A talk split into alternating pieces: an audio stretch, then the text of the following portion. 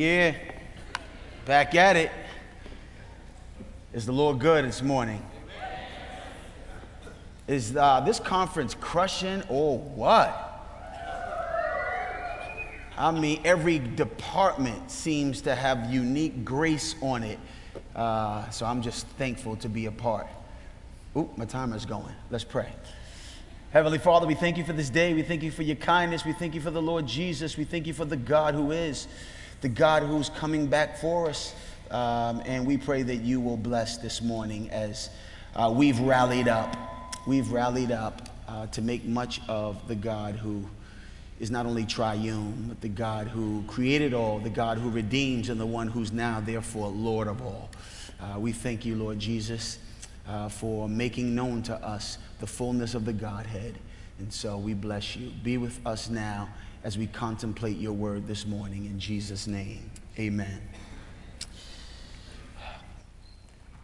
J.I. Packer, in his Christian classic, Knowing God, starts off by acknowledging the proper study of mankind. This is what he had heard. He said, I hear that the, the proper study of mankind is the study of man. He says, I won't argue with that, uh, but it's equally true that uh, the proper study of God's elect or God's people or the Christian that's in Christ is the study of God what he's getting to is what we've been saying in this conference that the human identity is uh, tied to the divine identity. Who and what you are and who and what you are becoming is tied to and must be evaluated and defined by who he already has revealed himself to be. It's like two people. One person, an evangelist, was singing, I've been redeemed, I've been redeemed by the blood of the Lamb, by the blood of the Lamb. As he was walking, somebody else joined in. I've been redeemed, I've been redeemed by the blood of the Lamb. They started singing that song. Eventually, the evangelist stops and says, Man, uh, can I ask you, are you redeemed? Uh, the person said, Yes, I am. Uh, he said, for, for how long uh, has it been? He said, Oh, about 2,000 years. Looked kind of puzzled and said, What? He said, Yeah, but sadly, um, I only came to understand this uh, about a year ago. About a year ago, what the person was saying was that my place as redeemed, my place as saved today didn't just happen today. It's based on something that happened before me, that based on something that happened in the mind and the heart and eventually in the history of God. And so, what we're doing today is we want to talk about the God who redeems or the God who saves, because that'll determine whether or not you, in fact, are or can and will be saved. So let's look and use a famous passage in the Old Testament. I'm going to be in 2 Kings chapter 5. It's the story of Naaman, who was a leper. Naaman, who was a leper. 2 Kings chapter 5. And I think the text shows us at least four things here the need for salvation, the source of salvation, the how of salvation, and then what should be the response to salvation. Who or why do we need a Savior? Who can or will save? How shall we be saved? And how do we respond after being saved? Let's look at the text. I'll walk through it as we go. Let's start with the need of salvation. Why? Why do we need a Savior? The text reads like this Naaman, commander of the army of the king of Syria, was a great man with his master, in high favor, because by him the Lord had given victory to Syria. He was a mighty man of valor. We're introduced immediately to a great man, so to speak, Naaman, the great man. Ah, he was a great man with great status. He was the captain of the army of a king of Syria. He was a great man who was greatly esteemed.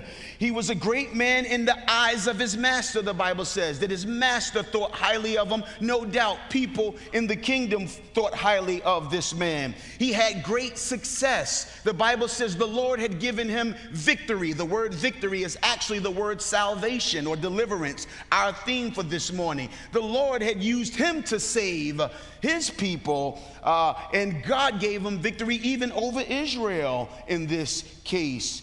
He was a great man with great capacity. It says he was a mighty man of valor, which just means that he was a military beast, that he was no chump, that he went out on the battlefield and he came back raising his hands in victory. Naaman, the great man. Yet the Bible quickly pivots from all this human greatness and says Naaman, the great man, also had a great need.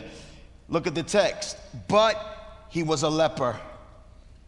All of that, but he was a leper. Leprosy in this day, no doubt, was probably not the leprosy we're used to uh, thinking about when we think leprosy, but it was a form of skin disease that could be painful, could be hideous. Uh, it, it, was something that would cause alienation if it got too far. And in Israel, it would have caused, uh, caused isolation as they would mark you unclean and put you out. So leprosy in the Bible became a great way to talk about sin because leprosy would eventually remove you from the people and have you marked unclean by God. Therefore, it's a great lesson today to meet a leper who had great status, who had great success, who had great esteem, but had a great need a need to be restored and saved from his own sickness. One commentator said Naaman was as great as the world could make him, and yet the basest slave in Syria would not change skins with him. The great need, the great need. And we have a similar great need, which is why this is perfect. How easy it is for human greatness, human comfort to be offset by human weakness. Steph Curry, probably the greatest shooter that the NBA has ever seen, but he's often injured, injury prone. Whitney Houston, no doubt, sang the greatest Star Spangled Anthem, Star Spangled Band, no, national anthem ever. Butchered that, failed, give me the L. He, she sang the greatest national anthem in the Super Bowl ever, but she died addicted to substances. Anthony Bourdain, great chef, had seen the greatest places, had eaten the greatest foods, had sat with the greatest people, but he died. He hung himself, somebody said, because he was in a dark place. Even George Whitefield, Jonathan Edwards, we're talking about people, great, great evangelists that God had used greatly, were on the wrong side of the slavery issue in their day. It doesn't take much for all your greatness to be offset, nullified, neutralized by a great but so, this morning, why do we need saving? because no matter who we are, no matter what we've done, no matter what we have, there's a big butt in our face. that works right, doesn't it? We need to be delivered from us. We need to be delivered from our flaws. Okay, so that's the need for salvation. Everyone in here needs it. The Bible says all have sinned and fall short of the glory of God. We all fall short of what we could be what we should be. But now look at the source of salvation. The source of salvation. Who can save us? And who would save us? Who can save us? And who's willing to save us? Here we meet the God of salvation. We meet the only one who can save. Isaiah 59 16 would say, God saw that there was no man and wondered that there was no one to intercede then his own arm brought him salvation. That's what we're going to look at. The God who saves from the temporal and the eternal. The God that saves us from our skin disease and our sin disease. Everyone has something we need to be saved from. And so let's look at this God who is the God of salvation. this God, first of all, is providence in arranging our salvation. Verse 2 says, Now the Syrians on one of their raids had carried off a little girl from the land of Israel, and she worked in the service of Naaman's wife. She said to her mistress, Would that my Lord were with the prophet who was in Samaria. He would cure him of his leprosy. Providence. Providence is one of those words in theology that talk about the behind the scenesness of God, his ability to work behind the scenes and not be detected. It looks like coincidence. For some people, it looks like accident, but really it's just God's providence. It's God working and maneuvering so that things turn out just the way He planned. In this story, now, that's the, the, the, Bible's way of saying, now, it just so happens that on a raid one day when Naaman was out having victory, he snatched up actually what? The key to his cure. He didn't know it at the time. This is the commander who gets the key to his cure. It says now that one who was snatched up actually happened to get brought into his house and work for his wife. So it just so happens that they get this girl from Israel. It just so happens that she works in his house for his wife. And it just so happens that she knows and has the cure. The irony is that Naaman has a name. In the Bible, to have a name is because you're important. Other people are just now a certain man or a certain woman. So, in other words, the nameless. Is that me? One, two, one, two. The nameless actually is the key to the cure, and the named Naaman is in need of it. Providence. You never know how God's going to do it in the Bible. God saves Joseph from his brothers and saves him to be the savior of his brothers. But how? He uses his brothers who, instead of saving him, thought that they were getting rid of him. You never know how God's going to do it. Ruth, who needed a husband, needed someone to redeem her, happens on a field by the name of a man named Boaz. And it so happens that God would save her through a field she providentially came across in your own story, how did you get saved? Some of you happen to be born to a pastor's home. Some of you happen to be born uh, in an unbelieving home, but God happened to take you to a camp or take you to a conference, or some of you happen to go to work and you sat next to somebody who happened to give you the gospel. All of that was an accident, that was God's providence. Romans 8 28 says, He causes things to work together for good, all things to work together for good to those who love Him and are the called according to his purpose. He's navigating these things so that you run smack dab into the God who saves. Well, this providence, not only do you see his providence, but this source of our salvation, this God, also has a willingness and an ableness to accomplish salvation. Look at verse 3. She says, If you run into the prophet, who is the representative of God, he would cure him of his leprosy. According to the New Testament, Luke chapter 4, 27, Elisha didn't make go. It wasn't his business just healing lepers. He didn't have a reputation for healing lepers. How is it that this young girl could say, if you run into Elisha, the prophet, he is willing and he is able to cure you of your leprosy? He could, able. He would, willing. In my New Testament class, when we go to Mark, we look at Mark, which has two big sections. And the first section is the powerful Messiah, and the second section is the suffering servant. The God who is powerful enough to not suffer is willing enough to suffer. In Mark chapter 10, 45, he says, I didn't come to be served, but to serve and give my life a ransom. This is the God we're talking about. He's willing and he's able. Don't you like it when people are both willing and able? Don't you like it, the people who can do it? Don't you like it when the people who do it do it because they can do it, they want to do it? Well, that's God. Jesus can and Jesus cares. This is the God of salvation. Not only that, we see his goodness and his graciousness in extending this salvation, four to five. So Naaman gets excited at the thought of this. He gets lit. Fire emoji, fire emoji, happy emoji, happy emoji. He's like, ah, let's go. Verse 4. So Naaman went and told his Lord, Thus and so spoke the girl from the land of Israel. The king of Syria said, Go now, and I will send a letter to the king of Israel. And the king of Syria said, Go. So he goes, excited. He starts loading up his entourage, he starts loading up his chariots. And the Bible makes clear that as he's doing it, he's expecting to be redeemed from his sickness. Now, don't forget, this is an, a Gentile. This is God giving someone victory over Israel. This is a Gentile. Let's not forget that. Let's not forget that this was the invading army of God's people. Let's not forget that this is Israel's oppressor. So, how is it that God would save this one? Because he's good and he's gracious. Psalm 145 9 says, The Lord is good to all, and his mercy is over all that he has made.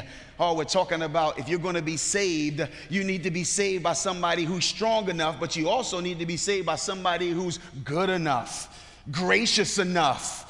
Psalm 119, 68 says, You are good and you do good. In Mark chapter 10, Jesus goes to somebody and says, Hold on, you're calling me good. No one is good but God. Jesus is making the point, Oh, you're right. I'm good like God because I'm God. John 1 14 says that he became flesh, and when he became flesh, he just started spewing out grace, grace and truth. This God is good enough, this God is gracious enough. And so, Jesus is good enough to save anybody strong enough to save from anything in, in any circumstance, providential enough to save in any way necessary to bring us. Jesus is gracious enough to save us anyhow, regardless of what your resume is, regardless of what your past is, regardless of what you've done. This is the God who saves. Oh, but the text is not through. The text is showing you through the narrative that God is behind the scenes working. He's also transcendent enough. He's transcendent. He's big enough and he's beyond enough. Look what 6 to 7 says. And when the king read the letter, he tore his clothes and said, He says, Am I God? This is beyond me. And he's right. What Naaman needs is beyond the king who is believed to be at the top the top commander and the top king can't do anything for this person. You need someone who's bigger than a king of the earth. You need someone who's bigger than a commander of the armies of the earth. God transcends the greatest doctors, the greatest lawyers, the greatest rescue workers, the greatest military officers all hit a road at some point. We need somebody who's bigger, somebody who's more beyond the chasm between us and the one who saves and the one who is and the one who's able is too great. Oh, but we don't just need a God who's big and beyond. We need a God who's near and accessible. So look at verse 8. He's immanent enough. He's near enough. He's present enough to save. Verse 8. But when Elisha, the man of God, heard that the king had torn his clothes, he sent to the king saying, Why have you torn your clothes?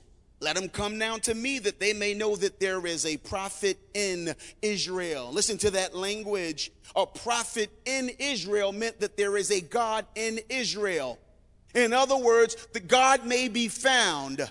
Where can he be found? In the Old Testament, he could be found in Israel among the people. Where in the New Testament he can be found in his church among us, indwelling us. We are his temple in the incarnation is what God with us. God can be found. He's with us. Socrates said, Oh, show us a man, man or God, who could show us God. Jesus Christ. We heard about it last night and we hear about it this morning. The word became flesh and dwelt for a while among us. He was in the building. And now here, Elisha says, Why are you tearing your clothes just because it's beyond you? Why are you tearing your clothes just because you can't do it? There is a God in Israel. Send him to me. I know him even if you don't. Oh, can your friends find God because they found you? Will your kids bump into God because they bump into you? Have you been saved and therefore that's good news because now others may be saved? Oh, we're talking about the God, the God of salvation, who's good enough, strong enough, providential enough, gracious enough, big enough, yet near enough and accessible enough to save. That is the source this God of salvation. And if you notice, this God of salvation shows himself to be the God of the nations. Oh, you know, Israel didn't know this. That's why in Matthew 28, he says, Now all authority is mine. Fling the doors open, go into all the earth and make disciples. Because the God of salvation is the God of the nations. He cares about you, He cares about me, He cares about them. Oh, look at this this beautiful story of a God who saves. Well, what about the how of salvation? How would one be saved? If he's willing to save, how must we be saved? Well, You must come to him humbly. You must come to him repentantly. You must come to him submissively or obediently. First of all, come humbly. Verse 9 Naaman, he's the opposite. He comes in great fashion, a great man expecting to meet greatness with greatness. Remember, verse 5 says he took five talents of silver, 6,000 shekels of gold, and 10 changes of clothing. So he expected to get a great welcome. Look at verse 9. So Naaman came with his horses and chariots and stood at the door of Elisha's house. Verse 10 Elisha sent a messenger to him, saying, Go and wash in the Jordan seven times, and your flesh shall be restored, and you shall be clean. Naaman already is upset. Look what the text says, verse 11. But Naaman was angry and went away, saying, Behold, I thought. Stop right there. We come humbly. Naaman didn't. Naaman came with the entourage. Naaman came with the chariots. Naaman came with the chariots full of shekels of gold, silver, and changes of clothes. Naaman gets to the door. He probably was looking at the inventory sheet. Okay, gold, check. Okay, silver, check. How about the Adidas jumpsuit? check. Let's contemporize it. Any J's there? Yes. All the numbers. okay, good, because we going to get our cure before he can get the chariots unloaded, a servant of Elisha comes out and gives him a not so impressive word. He says, Go wash in the Jordan seven times and be clean. I'm out. Elisha's like, Did somebody hear something? Naaman is like, Did you all hear something? The Jordan seven times be clean. Elisha says, What? Is that any way to treat a man like me? I thought, verse 11, that he would surely come out to me, stand, call upon the name of the Lord his God, wave his hand over the place, and cure the leper. I was looking for some Benny Hinn stuff. I thought he was going to go woof. There it is. I thought he was going to come out, shake my hand, and say, Pleasure to meet you. Heard about your raid. I thought he was going to do some alakazam, abracadabra, pyrotechnics. But no, that's not what he got. Well, you see, he thought his cure would come at a great cost, so he brought a lot of money. He thought the cure would come to a great man. So him and his entourage show up. He thought that the cure would come with great pomp and circumstance, but it came with a simple word wash in the Jordan seven times and be clean. He's outraged. He's outraged. Look at verse 12. He thought it would come through great waters or great means. he had a great idea. Are not Abana and Pharpar the rivers of Damascus better than all the waters of Israel? Could I not wash in them and be clean? So he turned away and went in a rage. He had a better idea. I know a better idea to cure me. If it's about dipping in some water, at least give me some good water. Evian, Fiji. I guess Fiji's the good water, Evian is not. Scratch that illustration. Jump into the Fiji. I want to be clean. Okay, if you're going to send me the water, Abana, Pharpar, they got the water clear, white sands. Naaman got everything wrong because he got the how of salvation wrong. He didn't realize first you come humbly. You don't come with a distorted picture of greatness. You don't come thinking you deserve it. You don't come thinking you can buy it. You don't come thinking you should look good when it's happening.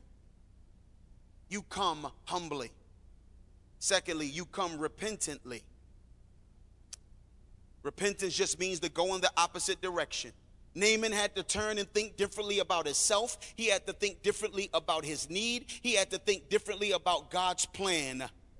And here we see the greatness of the word he got, which he was unable to see because he had a bad definition of greatness. Verse 13. But his servants came near and said to him, My father, it is a great word. Look at those words, how apropos. It is a great word the prophet has spoken to you. Will you not do it? Has he actually said to you, Wash and be clean? The servant, once again, a nameless, sees more than Naaman. He comes and says, This is a great word. How simple. Just wash and be clean. Will you not do it? He just said, Wash and be clean. Let's go. Will you not? You get greatness wrong. You'll get yourself wrong. And then you'll get Jesus wrong. Isaiah 53, 2 to 3. He grew up before him like a young plant, like a root out of dry ground.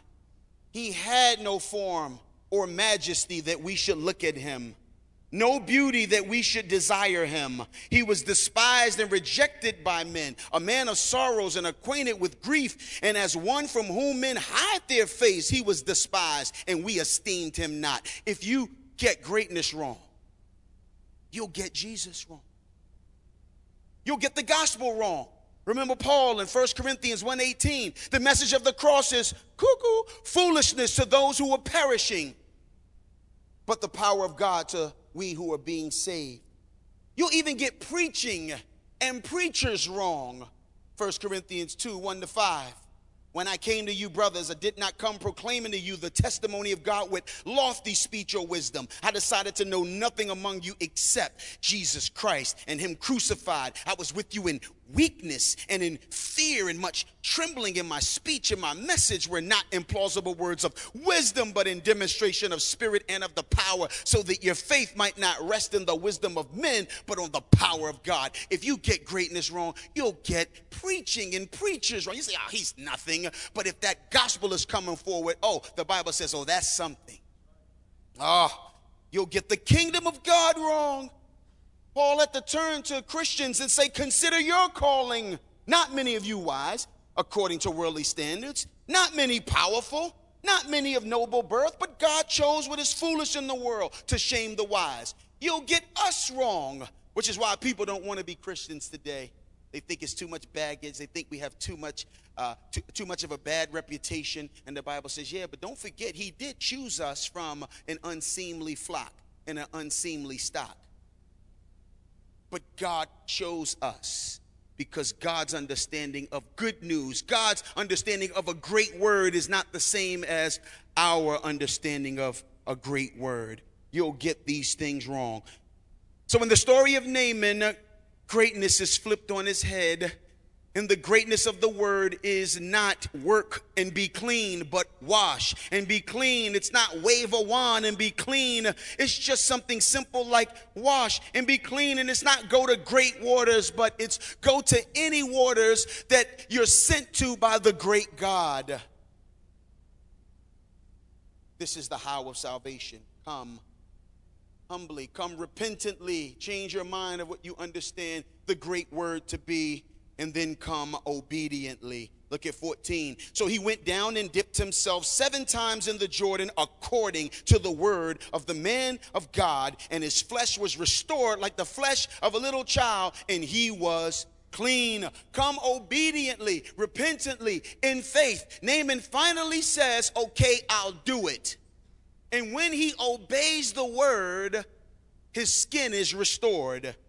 Oh, the Bible makes clear that the gospel, and I like the way one preacher said it, the gospel is not just an invitation. You can ignore an invitation and no harm, no foul. The gospel is a summons. You can't ignore a summons. there's consequences. The gospel, we must be obedient to the gospel, to the great word that we must confess with our mouth that Jesus is Lord, believe in our heart that God raised him from the dead, and we will be saved. The how of salvation is the trust in the one who went to the cross, as silly as that sounds, the one who shed his blood for us, as hideous as that looks. The Bible says that's the gospel. It's a great word. Will you not do it? Come humbly, come repentantly, come obediently. That's how we experience salvation. You know, the Bible says that this is also how Jesus Christ accomplished salvation. Humbly, he left heaven, came to earth to show us the way. Philippians 2 says he became of no reputation. He's God, but said, not something I'm running around here trying to get you all to, uh, to, to treat me like I'm God. Not something to be grasped, not something to be exploited is a better way. It's not something for me to come down here and take advantage of. Humbly, repentantly. He never had to repent for sin, but Jesus had to change something. What? The Bible says he was with God and the word became flesh. Obediently says that he became obedient to death, even death on the cross.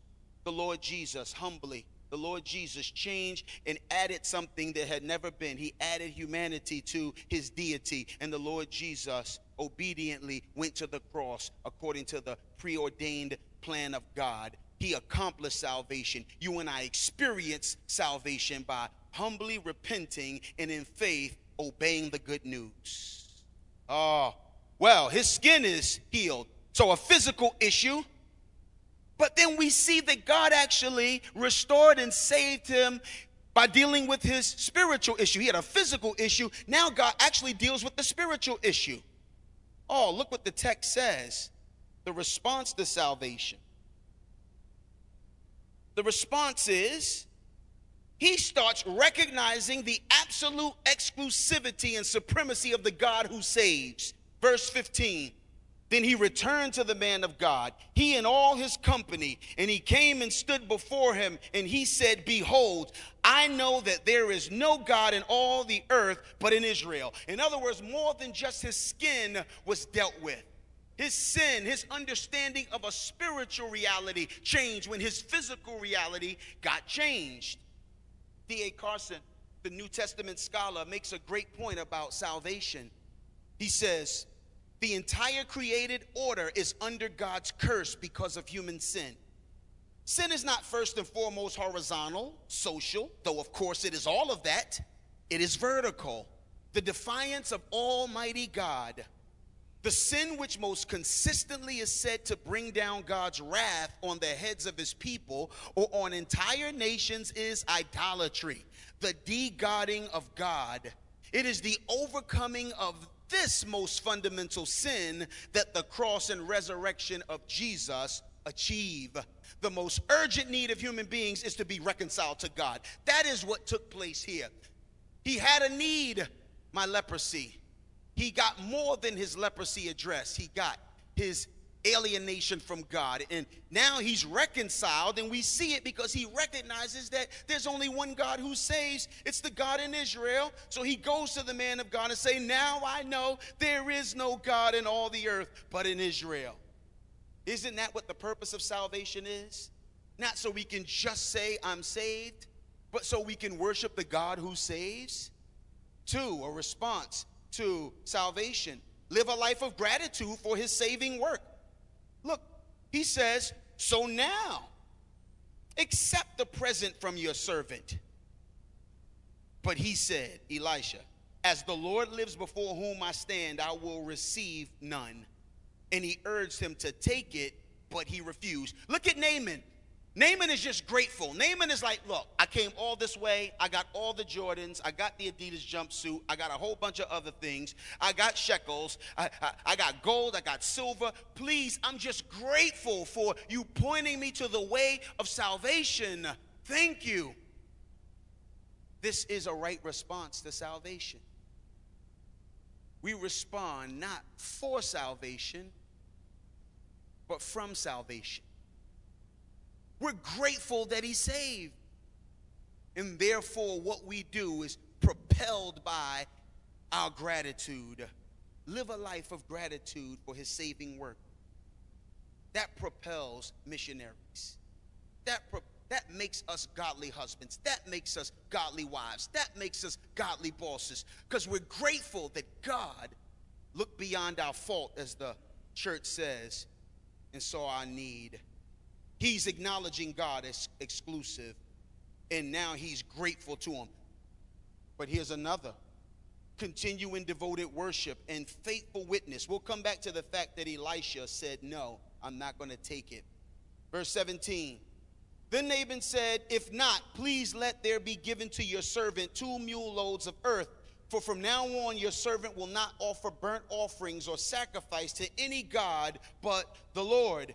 In this matter, may the Lord pardon your servant when my master goes into the house of Rimmon to worship there, leaning on my arm, and I bow myself in the house of Rimmon, when I bow myself in the house of Rimmon, the Lord pardon your servant in this matter. He said to him, Go in peace. Continue in devoted worship and faithful witness. Two things see here. He says, Give me some dirt.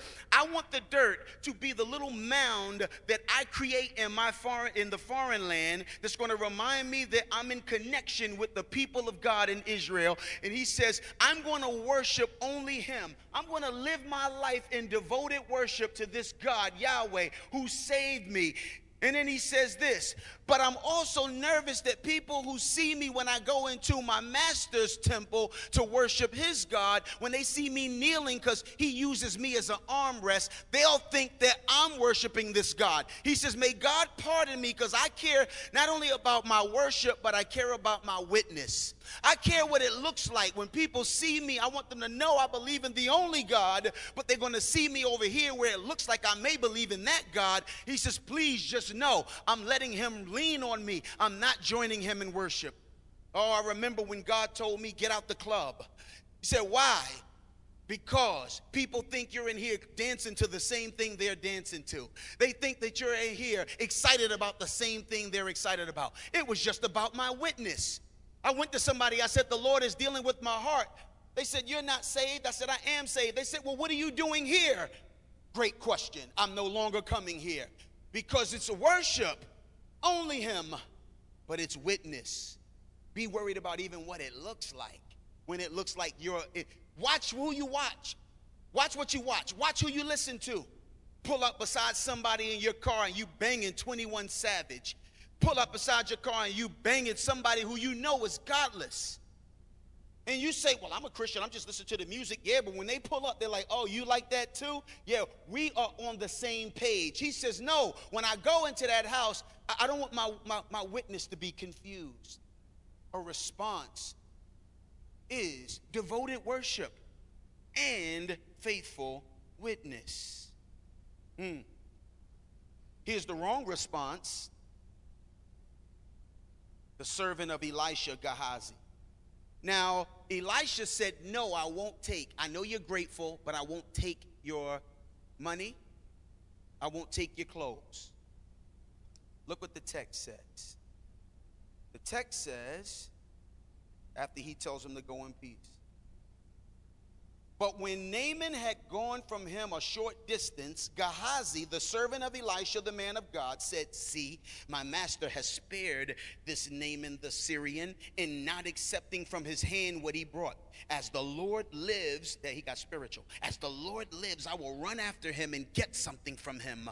21. So Gehazi followed Naaman and when Naaman saw someone running after him, he got down from the chariot to meet him and said, Is all well? And he said, All is well. My master has sent me to say, There have just now come to me from the hill country of Ephraim two young men of the sons of the prophets. Please give them a talent of silver and two changes of clothing. I just want Jordan number 12, and I want the number threes, and the Adidas suit. We'll take that. Plus, I'll take one coin and this coin. Naaman said, be pleased to accept two talents. And he urged them and tried and and tied up two talents of silver in two bags with two changes of clothing and laid them on, the two, uh, on two of his servants and they carried them before Gehazi. And when he came to the hill, he took them from their hand, put them in the house, and sent the men away, and they departed. He went in and stood before his master, and Elisha said to him, Where have you been, Gehazi? I, am out of time, but, but listen, just, just look at the wrong response. Some people think that godliness is a mean of personal gain. They think that the ministry is a way for them to get paid. They think that responding to the goodness of God means that now I have to cash in on the goodness of God. Well, Elisha says, no, we want them to know that our God saves and our God saves freely, that our God freely gives, and so freely we give. So Gehazi goes and he says, no, no, no, no, no, no. I'm going to use this as a, a way to advance myself. So he goes, he comes up with a lie, and he says, Come on, my master said, just give me a little something, something. Now Elisha calls him in. Where have you been? Where have you been? He said, Your servant went nowhere. But he said to him, Did not my heart go? When the man turned from his chariot to meet you, was it time to accept money and garments, olive orchards and vineyards, sheep and oxen, male servants and female servants? He says, I was sitting in my rocking chair doing devotions, and all of a sudden the Lord was like, uh, and I went with you. And I was sitting in the room, I was sitting outside with you while you were telling him your story. He says, Is this the time for? Therefore, the leprosy of Naaman shall cling to you and your descendants forever. Here's the response avoid using ministry and salvation as a means of self advancement rather than for others' joy and progress in the faith. Paul said, I'd rather be with Christ, but for your sake, for your joy and progress, I'll remain among you. The purpose of God saving us is that we would be a means of others experiencing the same God, not as a means of us advancing and enlarging ourselves. So here we come to this close. Naaman, the great man, but he was a leper, great need. The source of salvation is this God, this God who's providential enough. The God of salvation is the God of the nations. This God who's willing enough, who's able enough, who's big enough, who's gracious enough, who's strong enough, who's transcendent enough, who's near enough to save. He will save even his enemies. He will save us while we were sinners. Christ died for us. And as the psalm says, he has sent Jesus Christ, what seems like an illogical means to bring us salvation. And the, the song says, and sinners plunge beneath the flood and lose all their guilty stains. I don't know about you. I don't know if you you have a physical ailment today, but I know we all have a spiritual need. And so we have physical and spiritual needs, and the same God who saves is faithful to deal with both. I conclude with the words of John Piper, so fitting. When Christ came into the world, he was on a mission to accomplish global saving or redemption. He signaled his purposes by healing many people during his lifetime. There were occasions when the crowd gathered and he healed all all who were sick. This was a preview of what was coming at the end of history when he will wipe away every tear from their eyes, and death shall be no more. Neither shall there be mourning or crying or pain anymore. Revelation 21 4. One day, all disease will be banished from God's redeemed creation. There will be a new earth. We will have new bodies. Death will be swallowed up by everlasting life. The wolf and the lamb shall graze together. The lion shall eat straw like the ox. And all who love Christ will sing songs of things to the lamb who was slain to redeem us from sin and death and disease. Christian, this is a great word. A great word. Will we not do it? This is the gospel. If you've experienced this, the Bible says you've been redeemed the psalmist would say, Let the redeemed of the Lord say so. And if you're not a Christian in here, this is the God who's willing and able and stands. If you can't say I am the redeemed of the Lord, you can at least humbly go to Jesus, cast yourself at Him, and turn from your current course and obediently submit to Him because He's willing and able to save. There is no other. Our God is Savior. Let's pray. Gracious God and Father, thank you for your saving. Thank you for your keeping. Move now by your Spirit to draw people to the Lord Jesus and his saving power and grace. May we realize that no matter who we are, what we have, we have a need. You are the source to meet that need. And our response is exclusivity, giving you our all. Our response is worship. Our response is a faithful witness. Our response is to avoid using it for us, but using it for others' joy. We pray these things in Jesus' name.